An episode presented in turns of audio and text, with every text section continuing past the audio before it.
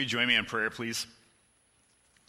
Lord, this morning may the words of our mouths and the meditations of our hearts be acceptable, Lord, to you, our rock and our Redeemer. Amen. Well, we welcome you again this morning into a great and lovely season of Advent. Uh, here we are as a church in preparation of the greatest news that any of us has ever heard and will ever be able to share the message of a God who sends his one and only Son for us. Isn't it fun to be able to prepare in this time of anticipation for uh, Christmas? Do you remember what that was like as a young child? I know at my house there's a lot of different things that we would do in preparation of our house my mom would get out all those different decorations that we had stored away. She would begin uh, baking. Uh, she would begin getting out those candles that smelled just like Christmas. You know what I'm talking about that smell of, of cinnamon, uh, that smell of sugar or eggnog or nutmeg. You know what it smells like. What about the other smells of Christmas? I remember one in particular. I'll get to that in just a moment. Think about what we look forward to, though. What do we look forward to truly in the spirit of Christmas? Pastor John, as I was in his office this morning, has a little uh, placard on his wall that somebody knit for him, and it has our opening verse for today from Isaiah chapter 9, verse 6. For to us a child is born, to us a son is given the government will be on his shoulders, and he will be called Wonderful Counselor, Mighty God, Everlasting Father, Prince of Peace. What a beautiful message. Jesus, our King, our Lord, and our Savior. Now, when we were preparing for Christmas, as I remembered all those lovely smells inside of our house, there's another one that stands out to me. I used to always help my dad get out the different ornaments and decorations and the lights that we had stored away in our garage. Uh, the house we lived in growing up in California had this detached garage, and high up in the eaves, beyond everything else, is where we put our Christmas decorations. And I could remember when he would climb up on that ladder and get out those uh, cardboard boxes of ornaments that had been tucked away for so long, and the smell of dust that was upon all of them. You know what it's like. You have it at your house too. That smell of dust that was upon it. But it reminds me of, of Christmas. Those ornaments that were up there, stored, uh, hidden, and mainly forgotten for about 10 and a half to 11 months. Sometimes we do the exact same thing with that beautiful message that we hear today from that book of Isaiah. That wonderful God that is given to us in the birth of Jesus Christ. And we look forward to it on December 25th with all of our might, with all of that anticipation. But once it passes, do we pack it away? Is that birth gone of that greatest news ever given to me and you? Or is it alive within our hearts, not gathering dust at some back place of our life, stored on the eaves to be forgotten and to be hidden away? This is the most important news that we will ever hear. Remember that again. The most important news that we will ever hear, not just today, uh, not just this week, not just this month and this time of Advent, but every day in our lives. A God who sends his one and only Son not only to be born, but to be sacrificed for our sins. It's hard sometimes to uh, constantly remember that promise. We get busy, we get preoccupied. Maybe out of fear, we forget. Maybe sometimes it's out of a lack of faith. That text from the Old Testament this morning is very interesting.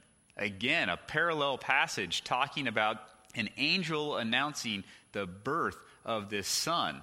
God announcing the birth of a son that is to come to the person of Abraham and to Sarah. Review that passage with me just briefly again this morning uh, from Genesis chapter 17, beginning at verse 15. God also said to Abraham, As for Sarai, your wife, you are no longer to call her Sarai.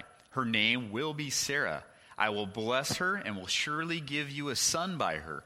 I will bless her so that she will be the mother of nations. Kings of people will come from her.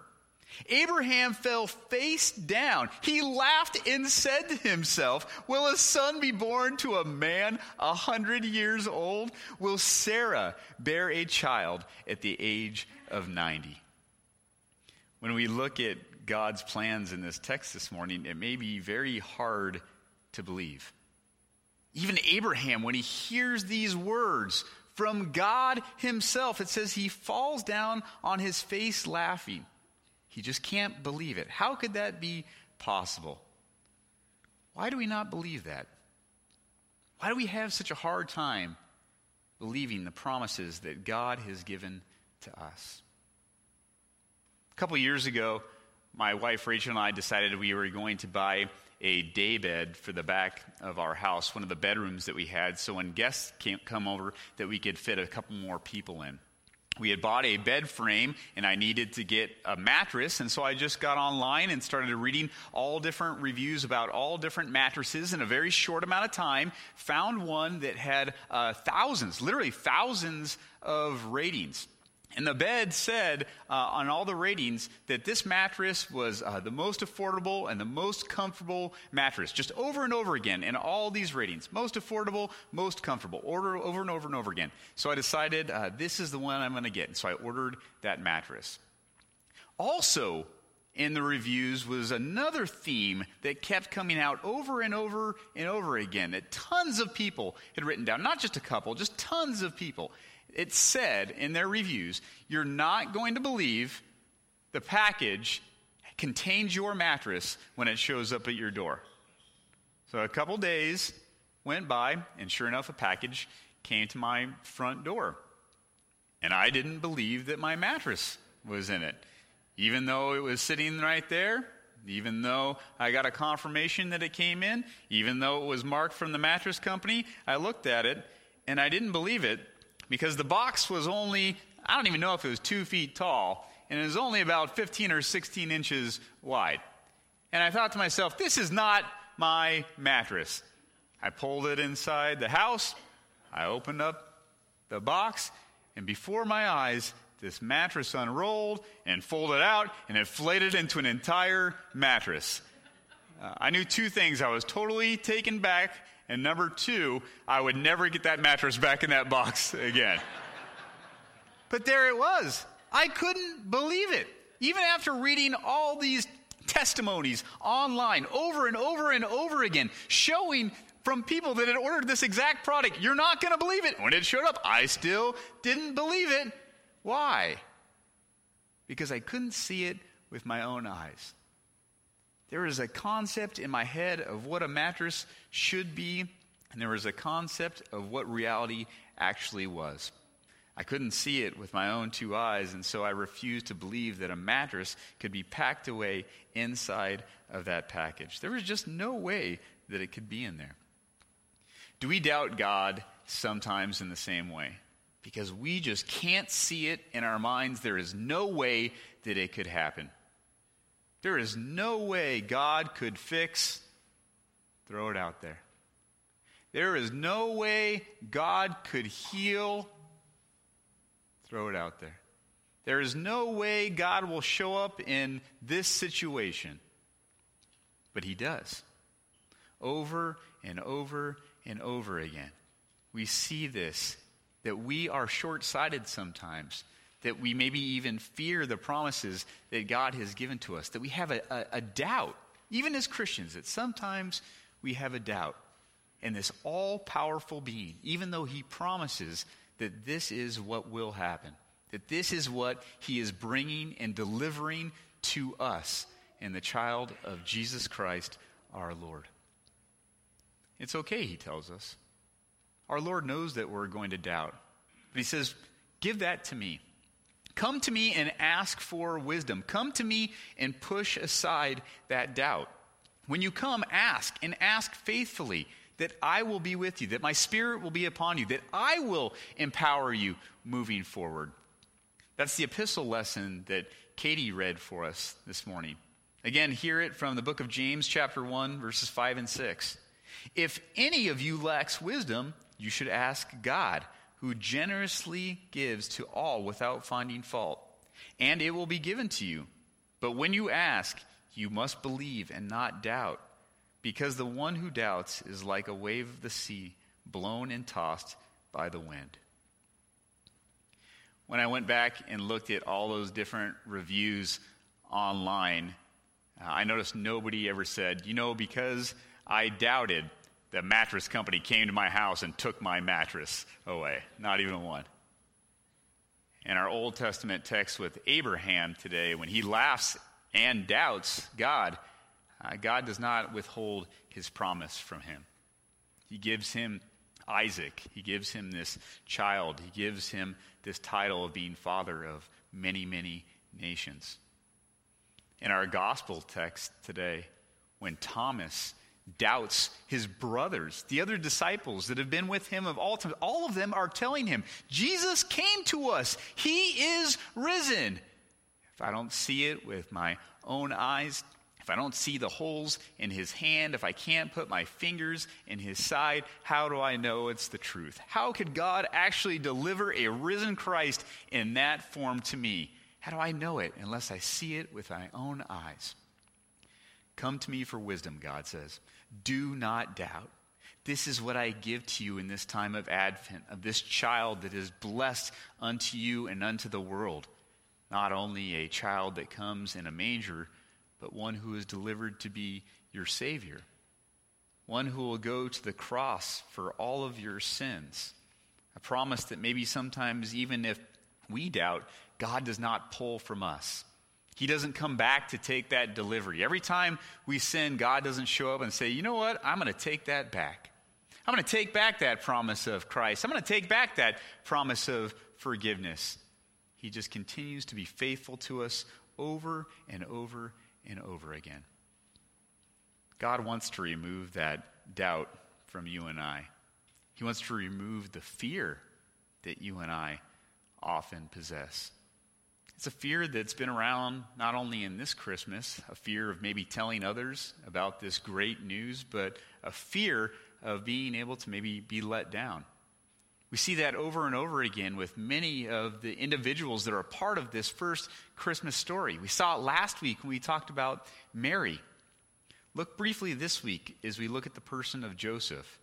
From Matthew chapter 1, verse 20. Talking about Joseph, it said, But while he thought on these things, behold, the angel of the Lord appeared unto him in a dream, saying, Joseph, the son of David, fear not.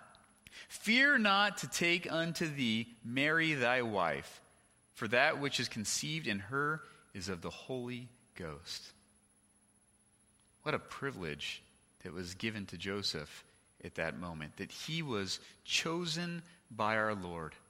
That the Lord Himself again shows up to remove this doubt from His mind. That what Mary is saying is true, that this is the Son of God being conceived inside of her.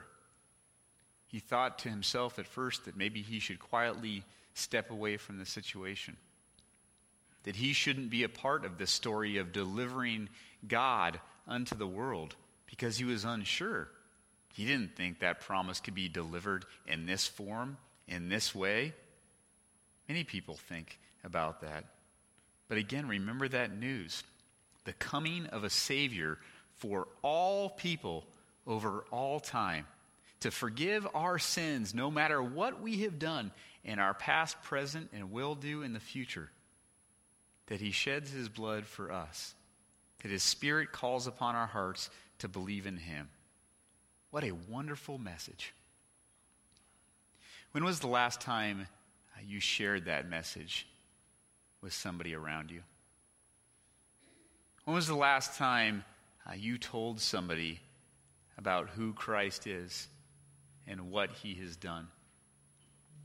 There's a book put out by Thomas Rainer that's called The Unchurched Next Door. The people that live literally right next to us uh, that don't attend church.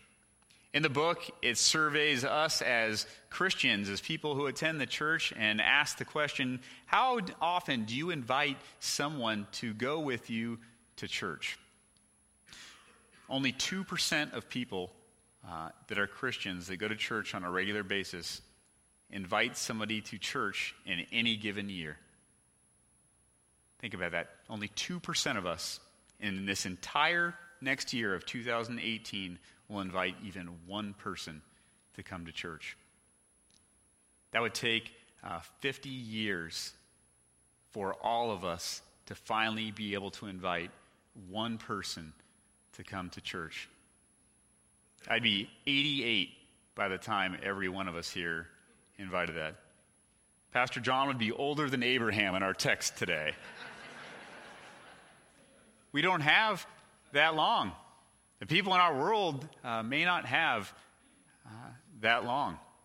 It's a message that God has given unto you. And he tells us those exact same words today. Because listen to this number in his book, he goes on to survey not only Christians, but to survey those who are unchurched, those who live next door to us. And they ask the question How likely are you to come and join somebody for church? If your neighbor were to invite you, how likely are you to come? Never, maybe, somewhat likely, more than likely, or I'd say yes.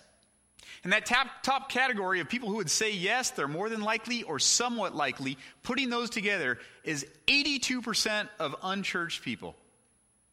82% say they would be somewhat likely, at least, to attend church with us if they were invited to come. But only 2% of us are inviting people to join us. Think about that. There's more than 100 of us here now. So 100 of us this week go out and invite one person to come and join us for church this next Sunday. There's the potential for 82 more people to come and sit in these empty seats that we have available today. 82 more people to go out and serve in the community with us when we are the hands and feet of Christ. 82 more people to become a part of our family that we call brothers and sisters in Christ. 82 more people that will hear the word preached from here and that message of what it means unto them next week. 82 more people who hopefully on that final day when you and I are in heaven, they stand with us. And even after hearing those things, there's still doubt inside of us. It's hard to be able to see. Maybe we say excuses of everybody I know around me uh, already goes to church. Maybe we tell ourselves, uh, you know what, I don't want to be too pushy. I've already asked so and so to come a certain amount of times. You know, I don't know if this is the right environment that I can really invite somebody to be able to come to church with me. But hear those words again from our Lord today. Fear not, he says. You have nothing to lose. And the people who are around us have everything to gain. That's the message that we hear during this time of Advent.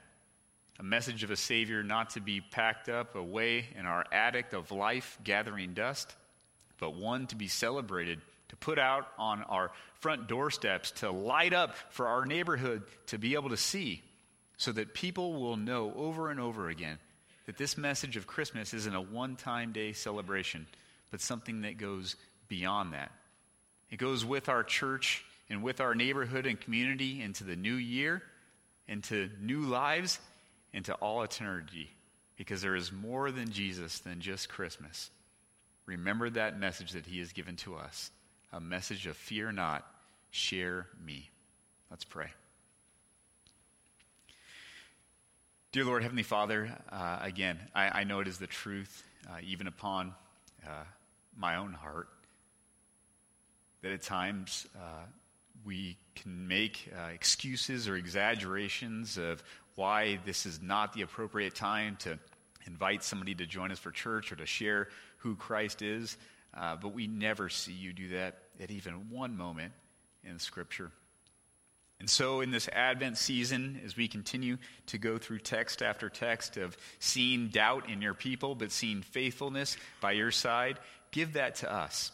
Give us that faithfulness. You ask us to come before you and to ask for wisdom and to not doubt. And so I do that on behalf of myself and everyone here today, Lord, that we will come to you, that you will give us wisdom as a church going out into the community, into our families, into your world, being able to save, uh, being able to share, and being able to give that gift that you have provided for us. In Jesus' name we pray. Amen. At this time, we have the opportunity uh, to respond to the Lord's word through our tithes and our offerings. Uh, we invite our ushers forward.